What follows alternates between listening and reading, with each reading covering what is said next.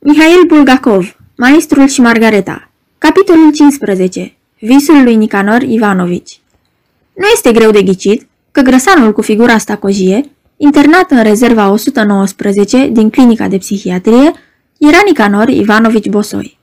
Nu nimerise chiar de la început la profesorul Stravinsky, ci trecuse în prealabil printr-un alt loc. Din acel loc, Nicanor Ivanovici nu rămase cu cine știe ce amintiri. Ține minte doar o masă de birou, un dulap și o canapea.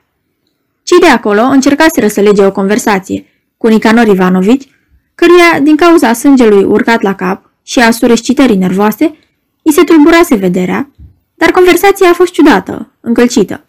Mai bine zis, nu se lega de fel. Iată prima întrebare adresată lui Nicanor Ivanovici.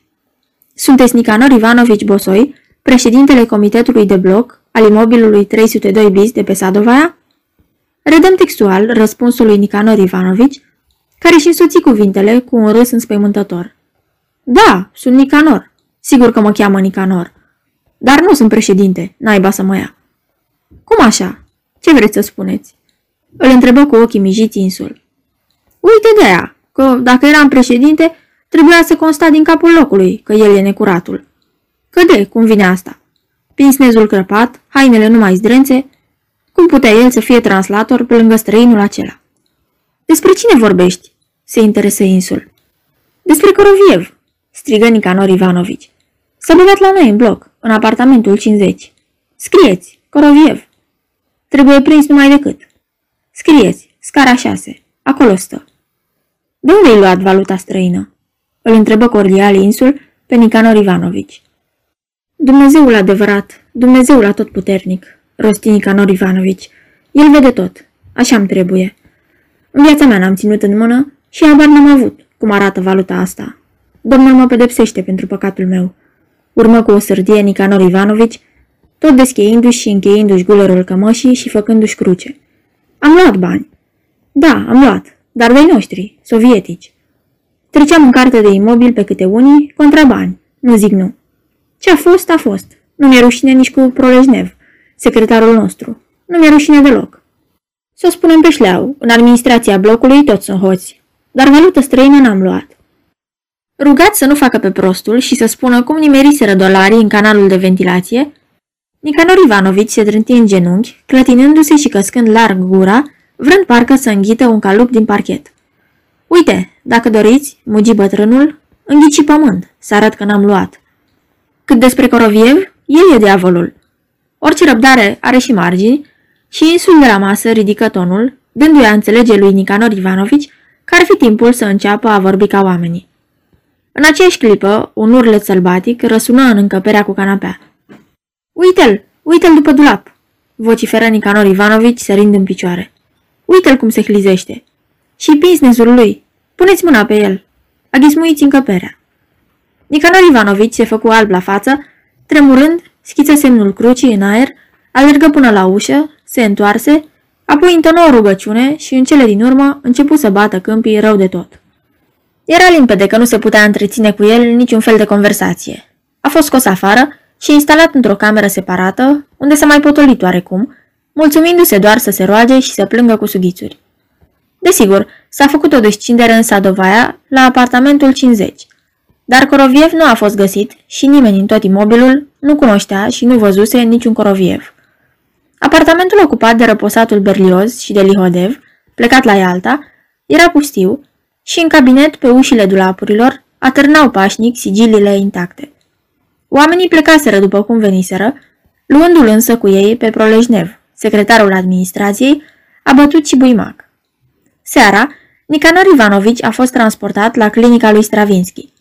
Acolo îl cuprinse o tulburare atât de mare, încât trebuie să-i se facă injecție conform prescripției lui Stravinsky și abia după miezul nopții a dormit în rezerva 119, scoțând în răstimpuri un fel de muget gros de om chinuit. Cu cât mai departe însă, cu atât somnul îi devenea mai ușor. Nu se mai întorcea de pe o parte pe alta, nu mai gemea, începu să respire ușor și egal și a fost lăsat singur în salon. Atunci Nicanor Ivanovici a avut un vis, la baza căruia erau, fără doar și poate, trăirile din acea zi. Totul începu cu acest vis. Niște oameni cu trompete de aur în mâini îl duceau foarte solemn spre niște uși enorme, lăcuite. La aceste uși, însoțitorii lui Nicanor Ivanovici îi cântară un marș, iar din ceruri se auzi un bas răsunător care îi spuse vesel. Bine ai venit, Nicanor Ivanovici, predă valuta. Mirat la culme, Nicanor Ivanovici văzut deasupra sa un difuzor negru la culoare. Apoi se pomeni, nu se știe de ce, într-o sală de teatru, unde, sub tavanul aurit, sclipeau lustre de cristal, iar pe pereți niște aplice. Totul era cum se cuvine, ca într-un teatru mic ca dimensiuni, dar foarte somptuos. Se afla o scenă cu o cortină de catifea trasă, pe fond vișiniu închis, pe care erau aruncați ca niște steluțe de care aurii destul de mari, iar la mijloc trona cușca sufleorului și exista chiar și public. Îl miră din calea afară pe Nicanor Ivanovici faptul că tot acest public era de un singur sex, cel bărbătesc, și toți, fără excepție, nu se știe de ce, purtau bărbi. Afară de asta, te uimea faptul că în sala de teatru tot publicul ședea pe jos, pe o podea excelent lustruită și alunecoasă. Simțindu-se timid într-o societate nouă și numeroasă, Nicanor Ivanovici, după ce se foi un timp pe loc, urma exemplul tuturor celorlalți și se așeză pe parchet turcește, găsindu-și un locșor între un bărbat roșcovan, un tip zdravăn, și un altul, un cetățean palid, năpădit de o claie de păr.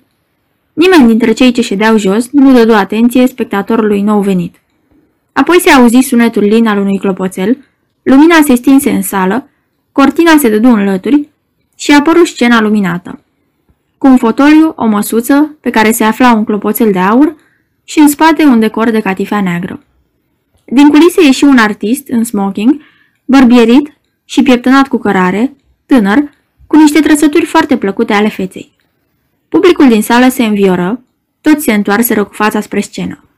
Artistul se apropie de cușca suflorului și-și frecă mâinile. Ședeți?" întrebă el cu voce suavă de bariton și zâmbi sălii. Ședem, ședem, îi răspunseră în cor tenorii și bașii din sală. Hmm, vorbi îngândurat artistul. Și cum de nu vă plictisiți? Nu înțeleg. Toți oamenii umblă acum ca oamenii pe străzi.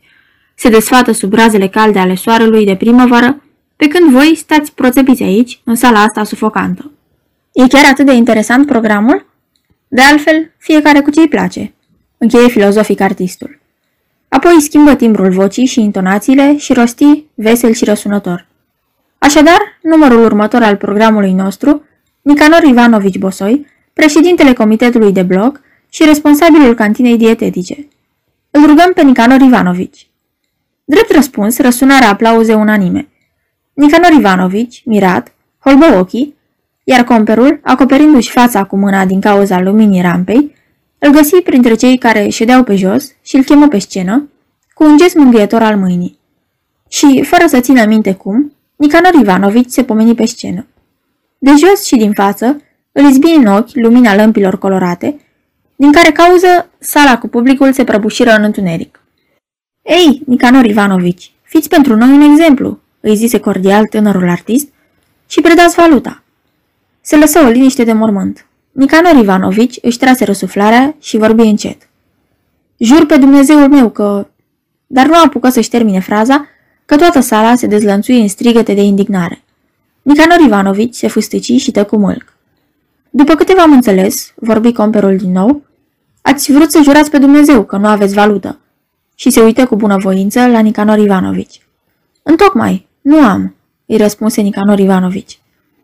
Așa, urmă comperul, dar iertați-mi indiscreția. De unde totuși au răsărit cele 400 de dolari găsiți în wc acelui apartament în care singurii locatari sunteți dumneavoastră cu soția? Sunt vrăjiți, zise vădit ironic cineva din sala cufundată în întuneric.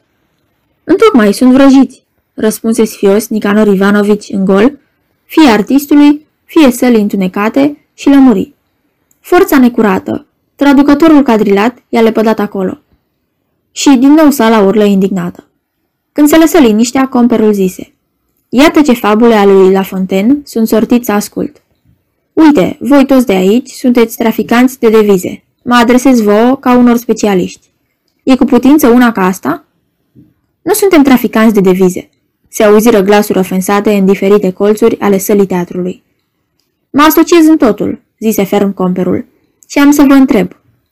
Ce se poate lepăda? Un copil, strigă cineva din sală. Absolut just, confirmă comperul. Un copil, o scrisoare anonimă, o proclamație, o mașină infernală, câte nu se pot lepăda, însă 400 de dolari nimeni nu o să lepede, întrucât un asemenea idiot nu există și, adresându-se lui Nicanor Ivanovici, comperul adăugă trist și reprobativ. Mai amărât, Nicanor Ivanovici. Și eu, care îmi puneam speranțe în dumneata. Așadar, numărul nostru n-a ieșit. În sală răsună un fluierat la adresa lui Nicanor Ivanovici. E traficant de devize, striga în sală. Din cauza unora ca el, suferim și noi, nevinovații. Nu-l înjurați, zise oftând comperul. El se va căi. Și, îndreptând spre Nicanor Ivanovici niște ochi albaștri plini de lacrimi, adăugă. Ei, du-te, Nicanor Ivanovici, la locul dumitale. După aceea, comperul făcu să sune clopoțelul și anunță cu glas tare. Pauză nemernicilor. Zguduit, Nicanor Ivanovici, care, cu totul pe neașteptate pentru el, devenise participant la un program teatral, se pomeni din nou, pe jos, la locul lui din sală. Atunci visă că sala se cufundase într-un întuneric beznă și că pe pereți răsăriseră niște cuvinte roșii de foc. Predați valuta. Apoi, din nou se dădu în lături cortina și comperul invită. Rog să poftească pe scenă Sergei Gerardovici Dunsil. Acesta se dovedi a fi un bărbat plăcut la înfățișare, de vreo 50 de ani, dar cam neglijent. Sergei Gerardovici, îi se adresă comperul, este o lună și jumătate de când stai aici, refuzând cu încăpățânare să predai restul de valută pe care îl mai ai, în timp ce țara are nevoie de ea. Iar mata nu ai categoric ce face cu valuta și totuși te încăpățânezi. Ești un intelectual, înțelegi perfect toată situația și totuși nu vrei în ruptul capului să-mi vii în ajutor. Regret, dar nu pot face nimic, întrucât nu mai am valută. Îi răspunse calm Dunsil. Atunci, poate mai ai niscai briliante? Îl întrebă comperul. Nu am nici briliante. Comperul lăsă capul în jos, dus pe gânduri, apoi bătu din palme. Din culise ieși pe scenă o doamnă de vârstă mijlocie, îmbrăcată după ultima modă, adică purta un palton fără guler și o pălăriuță minusculă. Doamna avea un aer alarmat, iar Dunsil o privi, fără să miște nici măcar o sprânceană. Cine e doamna?" îl întrebă comperul pe Dunsil. E soția mea," răspunse Dem Dunsil și se uită cu oarecare scârbă la gâtul lung al consoartei. V-am deranjat, Madame Dunsil?" se adresă comperul doamnei. Iată din ce motiv.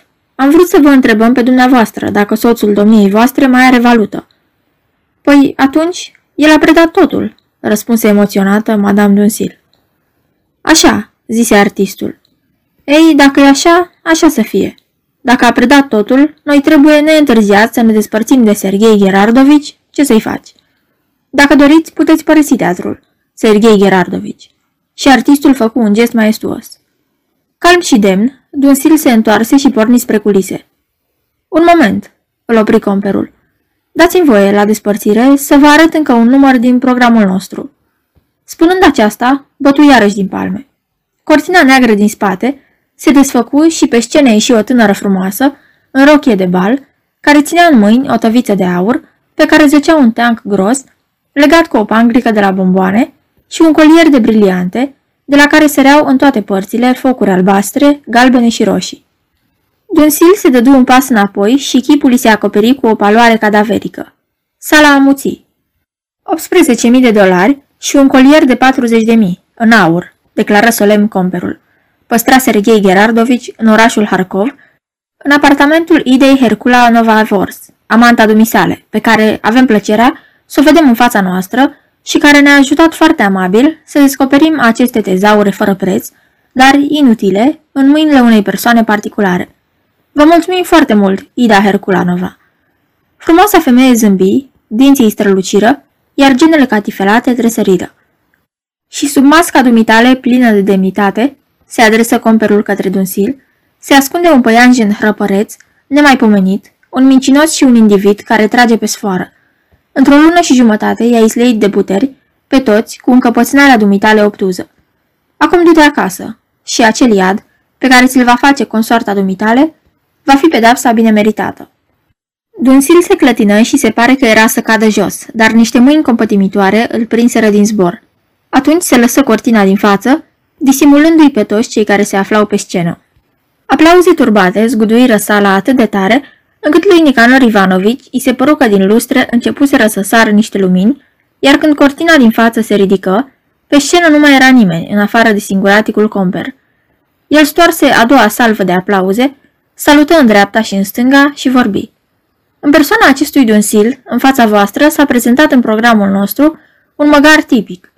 Doar am avut plăcerea să vă vorbesc ieri și să spun că păstrarea tainică a valutei este un nonsens. Nimeni nu poate să o folosească în niciun fel de împrejurări, vă asigur. Să luăm de pildă pe acest dunsil. Primește un salariu frumos și nu duce lipsă de nimic. Are un apartament luxos, nevastă și amantă, o frumusețe. Apoi, nu. În loc să trăiască liniștit și pașnic, fără niciun fel de neplăceri, predând valuta și pietrele prețioase, acest dobitoc răpăreț a reușit să fie demascat în fața tuturor, ba colat peste pupăză, s-a pricopsit și cu o foarte mare neplăcere familială. Așadar, cine face cărțile? Nu sunt amatori? În cazul acesta, numărul următor al programului nostru, cunoscutul talent dramatic, artistul Kurolesov Sava Petrovici, special invitat, va interpreta un fragment din Cavalerul Avar de poetul Pușkin. Kurolesov, cel promis, se arătă de îndată, musculos, bărbierit, purtând frac și o cravată albă.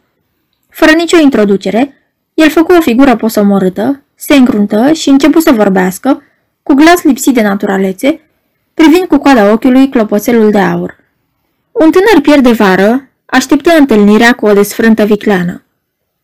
Și Kurolesov istorisi despre el însuși multe lucruri urâte. Nicanor Ivanovici l-a auzit pe Kurolesov, mărturisind cum a stat în genunchi în fața lui, în ploaie, o văduvă nenorocită, urlând, însă inima artistului a rămas de piatră. Înainte de acest vis, Nicanor Ivanovici nu cunoștea de fel operele poetului Pușkin, dar pe poetul cunoștea și zilnic pronunța de câteva ori fraze cam de felul următor. Și chiria apartamentului Pușkin o să o plătească? Sau becul de pescară, deci Pușkin l-a deșurubat? Păcură, deci Pușkin are să cumpere? Acum, făcând cunoștință cu una dintre operele sale, Nicanor Ivanovici se întristă și o închipui pe femeia aceea care stătuse în genunchi, cu orfanii ei, în ploaie, și gândi fără să vrea. E un tip, acest Corolesov. Acesta însă, cu glasul tot mai tare, continua să se căiască și îl încurcă definitiv pe Nicanor Ivanovici, pentru că la un moment dat început să se adreseze cuiva care nu era deloc pe scenă și îi răspundea în locul acelui om absent, spunându-și când țar, când baron, când tată, când fiu, când tu, când dumneavoastră. Nicanor Ivanovici înțelese un singur lucru, că artistul a murit de o moarte năprasnică, strigând, Cheile! Cheile mele! Apoi s-a prăbușit pe podea, horcăind și desfăcându-și cu grijă cravata. După ce muri, Curolesov se ridică, își scutură praful de pe pantalonii de la frac, se înclină, zâmbi cu un zâmbet fals și se retrase în aplauze cam sărace. Iar comperul vorbi așa. Am ascultat Cavalerul Avar în interpretarea minunată a lui Sava Petrovici. Acest cavaler spera că zânele vor alerga la el, zbenguindu-se și că se vor mai întâmpla multe altele, plăcute, de același fel. Dar, după cum vedeți, nu s-a întâmplat nimic, n-au alergat la el zânele, iar muzele nu i-au adus prin osul lor și nu a ridicat niciun fel de palate, ci din potrivă. A murit urât de tot, la mama dracului, de Dambla, pe cufărul său, plin de valută și pietre prețioase. Vă previn, și vouă vi se va întâmpla ceva asemănător, dacă nu mai rău, în cazul când nu veți preda valuta pe care o aveți. Poezia lui Pușkin o fi făcut asemenea impresie, sau cuvântarea prozaică a comperului, cert e că din sală răsună deodată un glas rușinos. Predau valuta. Vă rog să poftiți pe scenă, invita amabil comperul, scrutând cu atenție sala cufundată în întuneric. Pe scenă se ivi un cetățean mic de stat, blonduliu. Judecând după față, era nebărbierit cam de trei săptămâni. Scuzați, vă rog, numele dumneavoastră?" întrebă comperul. Canavkin Nicolai, răspunse sfios cel apărut. A, îmi pare foarte bine, cetățene Canavkin. Așadar? Predau, zise încet Canavkin. Cât? Una mie de dolari și 20 de bucăți a 10. Bravo! Tot ce aveți? Comperul își propti privirea drept în ochii lui Canavkin și lui Nicanor Ivanovici îi se păru chiar că, din acești ochi, țâșniră niște raze care îl străpunseră pe Canavkin ca un fel de raze rotgen. În sală nimeni nu mai respira. Cred, exclamă în cele din urmă actorul, stingându-și privirea. Cred. Ochii aceștia nu mint. Doar de câte ori v-am spus că greșeala voastră de bază constă în faptul că nu apreciați la justa lor valoare importanța ochilor omenești. Înțelegeți, limba poate să ascundă adevărul, dar ochii niciodată. Vi se pune deodată o întrebare, dumneavoastră nici nu tresăriți, într-o clipă sunteți stăpân pe dumneavoastră și știți ce trebuie să spuneți ca să ascundeți adevărul și vorbiți destul de convingător și nu se mișcă nicio cută pe fața dumneavoastră, dar, din păcate, adevărul din adâncul sufletului, neliniștit de întrebare, pentru o clipă sare în ochi și totul s-a terminat. Adevărul a fost văzut. Sunteți prins. Rostind cu mult foc această cuvântare foarte convingătoare, artistul se interesă duios de Canavkin. Unde sunt pitiți? La mătușa mea, Porovkinova, care stă pe Precistenca. A, asta e, stați un pic, la Clavdia Ilișna, nu-i așa? Da, a, da, da, o căsuță mică? În fața căsuței o grădiniță și un gard de zăbrele? Cum să nu? Știu, știu. Și acolo unde i-ați băgat? În pivniță, într-o cutie de la Einhem. Comperul lovi din palme în semn de uimire. Ați văzut una ca asta? strigă el amărât. Păi acolo banii ăștia or să prindă mucegai, vor deveni jilavi. Cum se poate încredința valută unor astfel de oameni? Zău, întocmai ca niște copii. Zău așa. Canafkin își dădu seama că făcuse o gafă și că e vinovat și își lăsă capul jos cu părul vâlvoi. Banii, urmă comperul, trebuie păstrați la banca de stat, în încăperi speciale uscate și bine păzite, și în niciun caz în beciul mătușii, unde, întreagă fie spus, îi pot deteriora șobolanii. Zău, e rușinos, Canafkin. Ești totuși un om în toată firea, un adult. Canafkin nu mai știa unde să se ascundă și nu făcea decât să-i zgândere cu degetul marginea surtucului. Ei, gata, făcu mai blând artistul, cine și aduce aminte de ceva din trecut. Și deodată adăugă pe neașteptate. Da, era să uit. Ca să fie un singur drum, să nu gonim mașina degeaba, mătușa asta dumitale are și ea, nu-i așa? Canafkin, care nu se aștepta la o asemenea întorsătură, tresări și în teatru se lăsă tăcerea. Ei, ei, Canafkin, zise dojinitor, dar duios comperul. Și eu care l-am lăudat. Poftim. Nitam Nisam a început să dea din colț în colț. E stupid, Canafkin. Doar adineauri am vorbit despre ochi. Că doar se vedea după ochi că mătușa are. Ei, de ce ne chinuiești de pomană? Are, strigă voinicește Canafkin. Bravo, răgni comperul. Bravo, răgni înspăimântător sala. Când totul se mai potăli, comperul îl felicită pe Canafkin, îi strânse mâna, îi propuse să-l ducă în oraș cu mașina, până acasă, și cu aceeași mașină a ordonat cuiva din culise să se ducă după mătușă și să o roage să poftească după program la teatrul de femei. Da, am vrut să te întreb, mătușa nu ți-a spus unde și ascunde pe ei? Se interesă comperul, oferându-i amabilului Canafkin o țigară și un chibrit aprins. Acesta, trăgând din țigară, zâmbi cam posomorât. Cred, cred, urmă oftând actorul, această bătrână zgrie brânză, nu numai nepotului, dar nici dracului nu o să-i spună asta. Ei, ce să-i faci? Hai să încercăm să trezim în ea sentimente omenești. Poate că n-au putrezit încă toate strunele în sufletul ei meschin. Toate cele bune, Canafkin. Și Canafkin, fericit, plecă. Comperul se informă dacă nu mai sunt persoane dornice să predea valută, dar drept răspuns primi tăcerea. Suciți oameni, zău așa, zise artistul dând din numeri și perdeaua la acoperi. Lămpile se stinseră, un timp a fost întuneric și, de departe, răzbea o voce de tenor nervoasă care cânta. Acolo sunt munți de aur fin și ei doar mie mi-aparțin. Apoi, de undeva, se auziră surd niște aplauze de două ori. La teatrul de femei chiar acum predă valuta o dameză, vorbi deodată vecinul bărbos și roșcat al lui Nicanor Ivanovici și oftând adăugă. Eh, dacă nu erau gâștele mele. Ei, omule drag, la Lianozovo am niște gâște năbăduiase, tare mi teamă că o să crape fără mine. Pasăre cu năbădăi, gingașă, cere îngrijire. Eh, dacă nu erau gâștele acelea, pe mine n-ai să mă uimești cu pușchin. Și bărbosul începu iar să ofteze. Deodată în sală se făcu o lumină orbitoare și Nicanor Ivanovici visă că prin toate ușile începură să se scurgă, înăuntru, bucătare cu scufii albe pe cap și polonice în mâini. Niște ajutoare de bucătar târâră un cazan cu supă și o tavă mare cu pâine neagră tăiată felii. Spectatorii se înviorară, bucătarii veseli se strecurau prin mulțimea amatorilor de teatru, turnau supă în castroane și distribuiau pâine. Luați masa, băieți, prinziți, strigau bucătarii, și predați valuta. Ce să stați degeaba aici? La ce vă trebuie poșirca asta? Te duci acasă, bei cum trebuie, iei o gustare, e tare bine. La ce bun, de exemplu, te-ai instalat aici, tătucă? Se adresă lui Nicanor Ivanovici, un bucătar gras, cu gutul smeuriu, întinzându-i un castronel în care plutea singuratică în zeamă o frunză de varză. Nu am, nu am, strigă cu glas înspăimântat Nicanor Ivanovici. Înțelegi? Nu am. Nu ai? urlă cu un bas amenințător bucătarul. Nu ai? întrebă el cu glas gingaș de femeie. Nu ai, mormări apoi liniștitor, transformându-se în felcerița Prascovia Feodorovna. Aceasta îl scutură de umor cu duioșie pe Nicanor Ivanovici, care gemea în somn. Atunci se topiră bucătarii și se nărui teatrul cu cortină cu tot.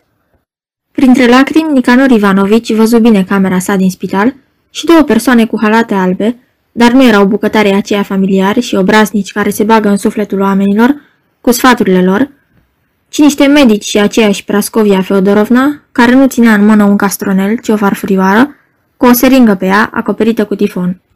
Cum vine asta?" vorbi amar Nicanor Ivanovici în timp ce îi se făcea injecția. Nu am și nu am. Să le predea pușchi în valuta. Eu nu am." Nu ai, nu ai," îl liniștea Prascovia Feodorovna, cea blândă și, de unde nu nici Dumnezeu nu cere.